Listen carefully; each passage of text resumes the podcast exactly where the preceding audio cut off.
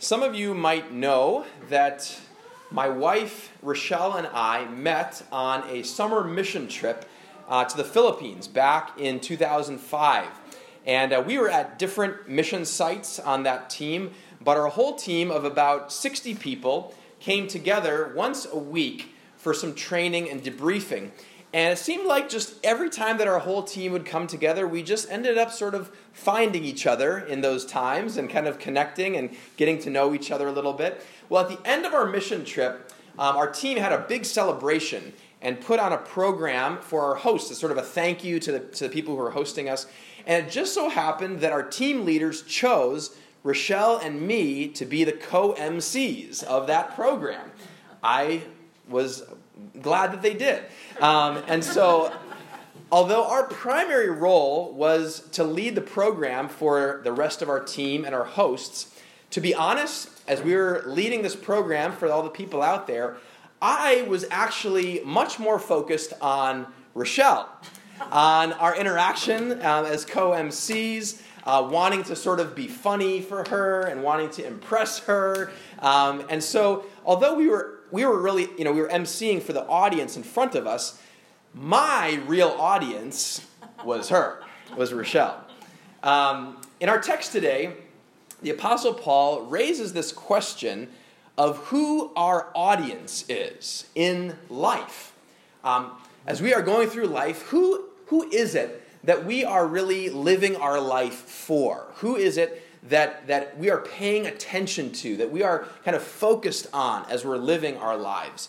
Um, last Sunday, we started a new sermon series for the summer on the book of First Thessalonians, which is a letter that the Apostle Paul wrote to the, the church in the city of Thessalonica, um, which Paul himself helped to start, along with Silas and Timothy. We, we read last week even about how that church started.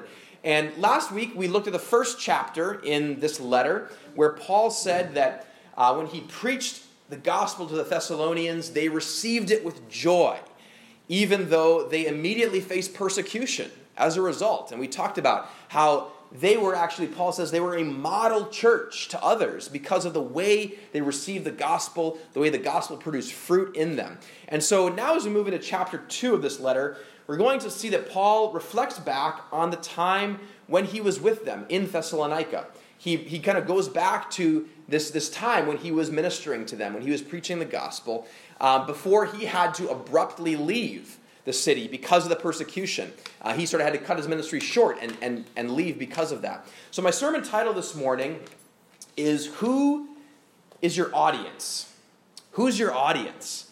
Uh, we're going to look at, at what Paul says about this question in terms of his own ministry when he talks about who his audience was when he was ministering in, in uh, Thessalonica. And we're going to look at how we might answer that question in our lives as well. Uh, who's our audience as we're living our lives day to day? So our text is from 1 Thessalonians chapter 2. We're going to be reading verses 1 through 12. Um, you can follow along in your Bibles, or um, we'll have the verses on the screen as well. So 1 Thessalonians chapter 2, beginning with verse 1. This is Paul writing again to uh, the Thessalonians. He says, You know, brothers and sisters, that our visit to you was not without results. We had previously suffered and been treated outrageously in Philippi, as you know. But with the help of our God, we dared to tell you his gospel in the face of strong opposition. For the appeal we make does not spring from error or impure motives nor are we trying to trick you. On the contrary, we speak as those approved by God to be entrusted with the gospel. We are not trying to please people, but God, who tests our hearts. You know, we never used flattery, nor did we put on a mask to cover up greed. God is our witness. We were not looking for praise from people not from you or anyone else, even though as apostles of Christ we could have asserted our authority. Instead, we were like young children among you. Just as a nursing mother cares for her children, so we cared for you. Because we loved you so much, we were delighted to share with you not only the gospel of God, but our lives as well. Surely you remember, brothers and sisters, our toil and hardship we worked night and day in order not to be a burden to anyone while we preach the gospel of God to you. You are witnesses, and so is God, of how holy, righteous, and blameless we were among you who believed. For you know that we dealt with each of you as a father deals with his own children, encouraging, comforting, and urging you to live lives worthy of God, who calls you into his kingdom and glory. Let's pray. Lord, we thank you for your word to us.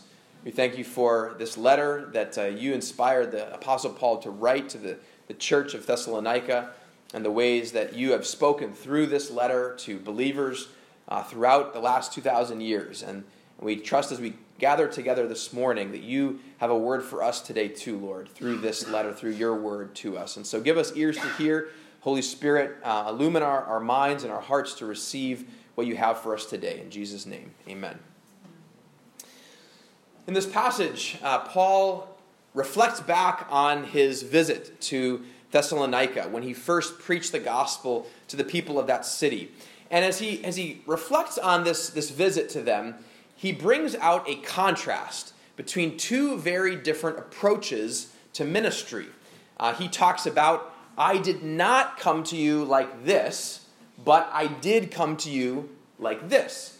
And so, as we look about how at, how Paul talks about his own ministry among the Thessalonians, we're going to see that this contrast he brings out of his own ministry it also applies to how we live our lives more broadly. That, that as Paul talks about, I didn't come to you like this, but I came to you like this. There's a, there's a, there's a similar reality in terms of how we live our lives.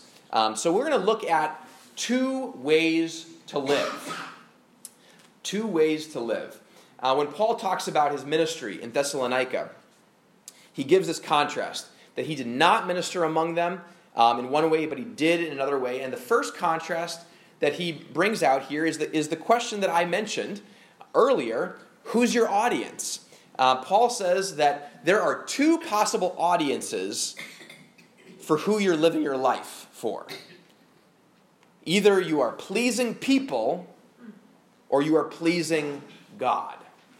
So that's the first contrast he brings out in these two ways to live either pleasing people versus pleasing God. In verse 4, he says, We are not trying to please people, but God, who tests our hearts.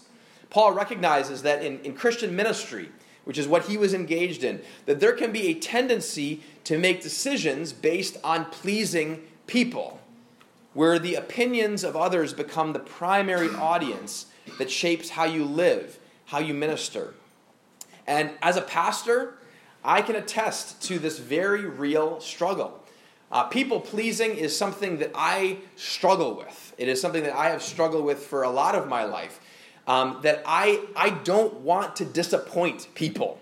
Um, I don't want people to get upset with me because of a decision that I make. And so I have a temptation in my own life to focus on the question how do I keep everyone happy rather than what does God want me or us to do? Even if that means disappointing people. Can you relate to that?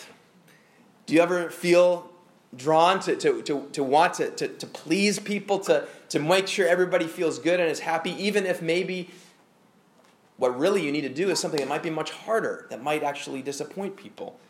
Well, this struggle, it's not unique just to pastors. It actually applies to every area of life. Um, those of you who are working in the workplace, are you primarily focused on pleasing your boss or your employees if you're in a supervisory role or your coworkers? Even if pleasing them might go against what God's word says. What if your boss asks you to do something dishonest? Are you willing to to displease your boss for the sake of doing what's right? Or what if pleasing your coworkers, kind of getting in good with your coworkers means gossiping and slandering someone else? Are you pleasing people or are you pleasing God? What about your family? Are you focused on pleasing your parents or pleasing your spouse or pleasing your kids? Now, that's not a bad thing to want to please your, your spouse or your kids or your parents, but what if you're pleasing them above pleasing God in those relationships? Do you care more about having them like you than following God's instructions for how to love them? As a parent, I feel this struggle often where I want my kids to like me. I want them to, to be happy with, with dad, but sometimes I have to discipline them. Sometimes I have to say, you know what? What you're doing is wrong. And, and, and to love you means that you're not going to like me right now. That's a struggle, right? Are you pleasing people or are you pleasing God? Do you care more about how your friends or your neighbors or your followers on social media see you rather than how God sees you? Are you focused on trying to please these people, trying to project an image that, that everybody will like? Or are you more concerned with how God sees you? There are all kinds of ways that we can be tempted to please people more than pleasing God. And this leads to a second contrast that Paul highlights in this passage, which is being fake versus being authentic. In verse 3, uh, he says about his ministry, he says, For the appeal we make does not spring from error or impure motives, nor are we trying to trick you. In verse 5, he says, You know, we never used flattery, nor did we put on a mask to cover up greed. Paul, what he's saying here is that he was authentic in the way that he presented the gospel to the Thessalonians. He didn't use flattery. He didn't sort of just try to butter them up and talk about things to try to get them on his side. He didn't try to trick them. He didn't put on a mask to hide some ulterior motive. Paul says, I was real with you guys when I came to you. I was authentic. I was who I am. But one of the things that can often happen when you get focused on pleasing other people when people become your primary audience is that it can be very easy to be fake, to put on a mask in order to please them, right?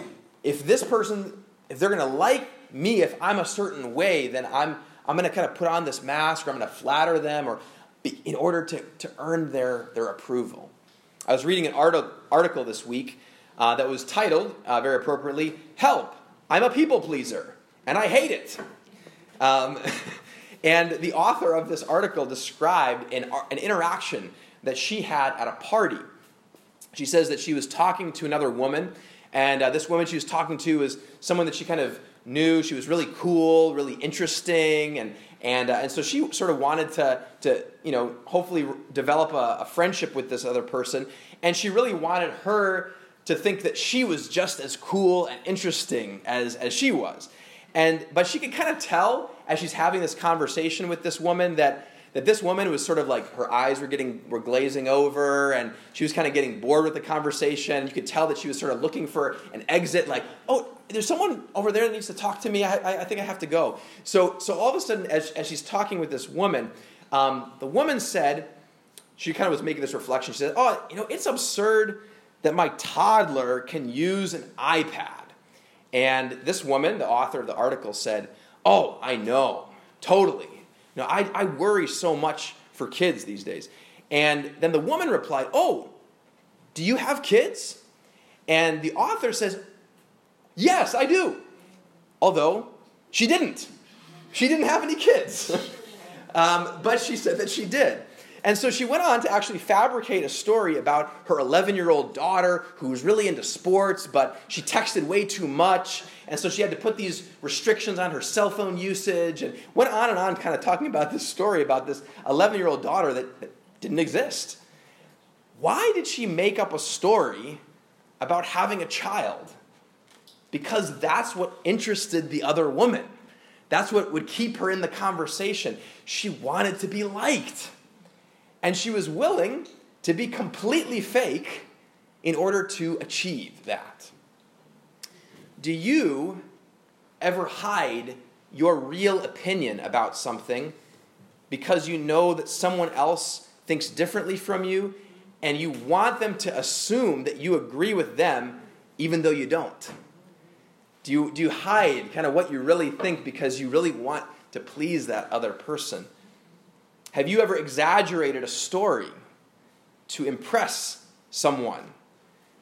Do you ever feel like you have to put on a happy face around certain people for them to like or accept you, even when you're not feeling very happy, even when you feel like you're, you're actually feeling kind of depressed or, or discouraged, and, and you just sort of put this, this face on? When you're living your life for the praise and acceptance of other people, it's very tempting to be fake in order to achieve that. Now, one other contrast that Paul brings out in this passage is getting versus giving. And this also stems from this question of who's your audience, of who is it that you're living your life for. When you're seeking to please people, you might think that your focus is on giving. Um, it's, it's, you know, it's sort of giving to that other person in order to please them. But in reality, people pleasing is really all about getting. It's actually very self centered.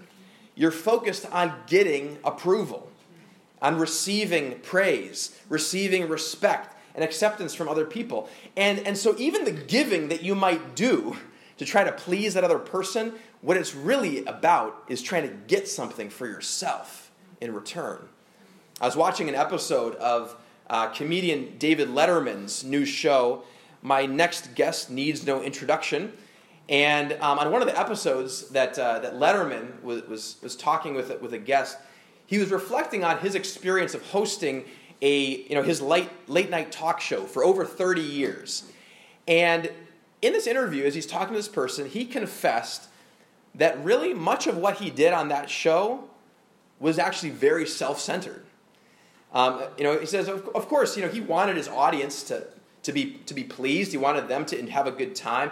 He wanted to give his best comedy to them. But, but like many performers, he really wanted to get something from the audience. He wanted their laughter, their applause, their praise. When you live your life to please other people, when other people are your audience, often your ultimate goal is really to get something from them for yourself. But the Apostle Paul paints a very different picture of his purpose in going to Thessalonica. In verses 6 and 8, Paul says, We were not looking for praise from people, not from you or anyone else. Because we loved you so much, we were delighted to share with you not only the gospel of God, but our lives as well. Paul says that he and Silas and Timothy, they weren't looking to get anything from the Thessalonians, but instead they were eager to give of themselves. He says both the gospel and actually sharing our lives with you, that we are willing to give, to open ourselves up to you. How did Paul get this very different perspective? How was it that he was able to choose to please God? Rather than pleasing people? How is he able to be so authentic and real instead of fake, instead of putting on a mask? How is he able to truly focus on giving in a selfless kind of way where he didn't care for anything in return rather than actually just trying to get something for himself? How did that happen for Paul, and how can that happen for us? How can we begin to live in this other way? Well, it's not that Paul was just more disciplined or more focused or that he willed himself to live like this. No, the reason that Paul lived the way that he did was because of the gospel of Jesus Christ. The gospel transformed him, and the gospel transforms us. So let's take a look at how the gospel transforms us from pleasing people to pleasing God, from being fake to authentic, from being, from being about getting to being about giving. How does the gospel do that in us? Well, the starting point of receiving the gospel is to acknowledge our brokenness and sin before God. And when Paul talks about pleasing God in verse 4, he refers to God who tests our hearts. God tests and knows our hearts. He knows that we often do focus way more on pleasing other people than pleasing Him. That we do that in our workplace, that we do it in our families, that we do it with our friends, that we even do it in ministry. And He sees those moments when we put on a mask to please other people, when we're not fully authentic. Guess what? We might try to fake and fool other people, but we can't fool God. He sees that. He knows it. He knows our hearts. And He knows when we often focus more on what we can get from other people than giving selflessly. He knows our hearts. We are exposed before God. And so we are invited to be honest like David Letterman was, about our self centeredness. To just acknowledge it before God that we have lived our lives with people as our primary audience, and that we often push God off to the side. And that even sometimes our service to God is more about pleasing other people and getting recognition from them. Now, brothers and sisters, I have to tell you that God has every right to condemn us for this. Because he alone deserves to be our audience. We should be seeking to please him in everything that we do. That's what he deserves. And we have not given God what we owe him. God could easily collect on our debt, and we would face the dire consequences of our rebellion and our self centered living. But thanks be to God that in His mercy, He doesn't do that. He doesn't come at us demanding that we pay Him back for what we have taken from Him. No, God actually became one of us in the person of Jesus Christ. And Jesus did everything that we failed to do. He lived his life to please his Father perfectly. Jesus wasn't living his life for the crowds, he was living his life for the Father. There, and, and there was nothing fake about Jesus. He was completely authentic and real with who he was. There was no need for him to pretend to be anything other than who he was. And he continually gave and gave and gave sacrificially not expecting anything in return. He was not about trying to get something from his followers, he was about giving. And he did that to such an extent that ultimately he gave his own life on the cross for his followers, for you, and for me. And the reason he gave himself on the cross was to pay for our failures, to pay for our rebellion. He took the condemnation that we deserve upon himself. And because Jesus did all of that for us, we can now be forgiven for our rebellion. God no longer remembers our debt or our failure. We are credited with Christ's perfect righteousness. So now God looks at us as his beloved children in whom he is well pleased. That he's pleased with us. Not because of anything that we've done for him, but because of what Christ has done for us. At the end of verse 12 in our text, Paul says that God calls you into his kingdom and glory. We don't deserve that at all. But God graciously calls us into his kingdom, into his glory as forgiven and cleansed sons and daughters of God. So, if that is the gospel, if that is what Jesus has done for us, how does receiving that message make a difference in, in how we live our lives in these two ways? Well, I want to go back to that opening story I told you about my wife and I, right? About Rochelle. When, when, when we were leading that closing program for our teammates and our hosts. And who is my real audience? It was Rochelle, right? I mean, I was doing this thing out for the audience, but my attention was really on her. I was focused on her even when I was speaking and acting for the people who were watching the program. Why was that? Why was I so focused on Rochelle? It was because I was drawn to her for who she was.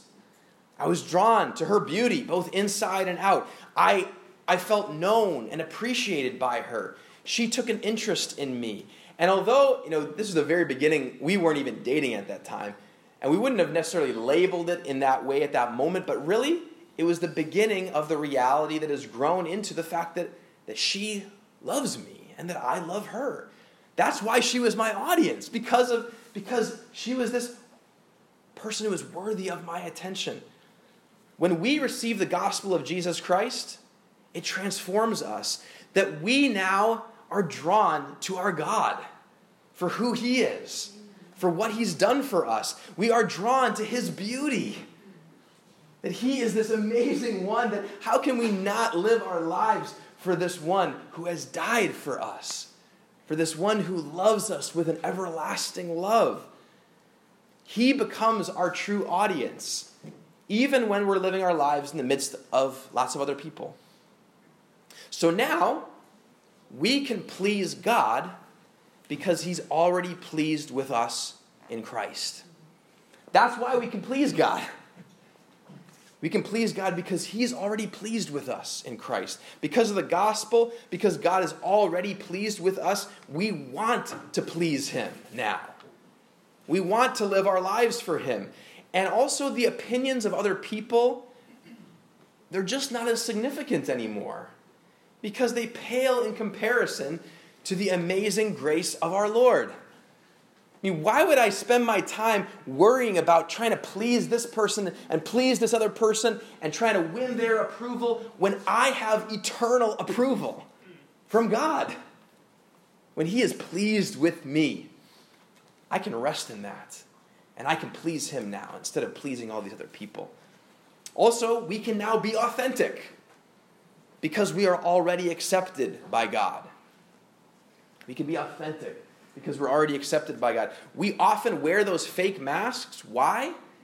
Because we're afraid of not being accepted by other people. And so we feel like we need to act a certain way so that they will accept us. But in Christ, we're already accepted by God. He loves us, accepts us, while also knowing everything about us. He knows our brokenness, He knows the junk that's in us, and He still accepts us because of, of Christ. And so we can be authentic with Him. Right? We can acknowledge that before Him because He already knows it and He still loves us. But that also means we can be authentic with other people because our value is no longer dependent on whether or not they accept us or not. Because God does. Our acceptance is secure in Christ. And finally, we can give freely because God has already given us all that we need. The reason that we get so focused on getting things from other people is because we feel a lack a lack of approval or a lack of respect. And so we're trying to get these things from other people. But in Christ, God has already given us all that we need. We lack nothing. And so there's no longer any need to try to get anything from anyone else. We are now free to give to give to others. Because we don't have to hold on to that because God has given us all we need. When Paul arrived in Thessalonica, he knew that God was pleased with him, so he could focus on pleasing God rather than pleasing other people. He knew he was accepted by God, so he didn't need to wear a mask or be fake about anything. He could be authentic and not worry about how other people were responding to him. He knew that God had given him all that he needed and that freed him to be able to give abundantly. In our passage, it, it says that he not only shared the gospel, but he gave his own life for them. He shared his life with them. He describes himself as a nursing mother, caring for her children, like a father, dealing with his children, encouraging, comforting, urging them to live lives worthy of God. Paul was doing that not to get anything from them, but because he has received what he needed from God, and so he was able to give and give and give out of that to the people he was ministering to. When Paul was ministering to the Thessalonians, his audience was one person Jesus Christ. That's how he lived his life. So, who is your audience in your life? Who are you living your life for? Are you trying to please people? Or are you seeking to please the God who's already pleased with you in Christ? Do you feel the need to be fake in order to earn acceptance? Or are you able to be completely authentic because you've already been accepted in Christ? Are you trying to get things from other people? Or are you free to give because you know you've been given all you need in Christ?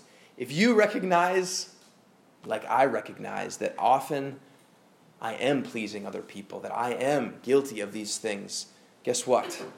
We have a God who invites us to come, to confess that to Him, and to receive His forgiveness again, to receive His, his proclamation that He is pleased with us. And as we hear that, it transforms us. Brothers and sisters, hear this gospel again today. God is pleased with you. You are accepted completely. God has given you all that you need. Why can I say that? Because of Jesus, because of the cross, because Jesus has given you all of this. And so let us live our lives for the one who gave his life for us. He alone is our audience. And we live for him not to earn anything, but simply to worship and thank him in response. Let's pray. Lord, we acknowledge that we so often are living our lives for other people, that we are so concerned about other people's approval and acceptance. And Lord, that we, um, that sometimes causes us to be fake, to not be authentic about, about our, what we really think or who we really are. And, and Lord, we are often so concerned about trying to get something from the people in our lives because we're so hungry for their acceptance and approval. And Lord, we, we, we acknowledge this before you that we are broken people. We are sinful, that we are rebellious, that we are often caught up in this other way of living, Lord. We need you to rescue us from this, to save us from this. We need you to pluck us out of this, to, to tell us, Lord, that, that we have all that we need in you. We need to hear your words to us that, that, that you look at us as your beloved sons and daughters, that you approve of us because of Christ, that you accept us because of Jesus, that you have cleansed us from all of our sin, and that you've given us all that we need. Lord, hammer that into our hearts because we so easily forget it and we so easily look elsewhere for our, fulfill- our fulfillment. We pray, God, that you do that in our hearts, and as, as you transform us to see you in all of your glory and your grace, Lord, it is ridiculous that you love us like this. That you choose us, that you invite us into your kingdom and your glory when we are so often caught up in our own kingdoms. Lord, help us to see you in your beauty and your glory and your grace. That would draw us to have you as our only audience in our lives, to live our lives for you, to give freely, to be real, and to seek to please you in all that we do. We pray this in Jesus' name. Amen.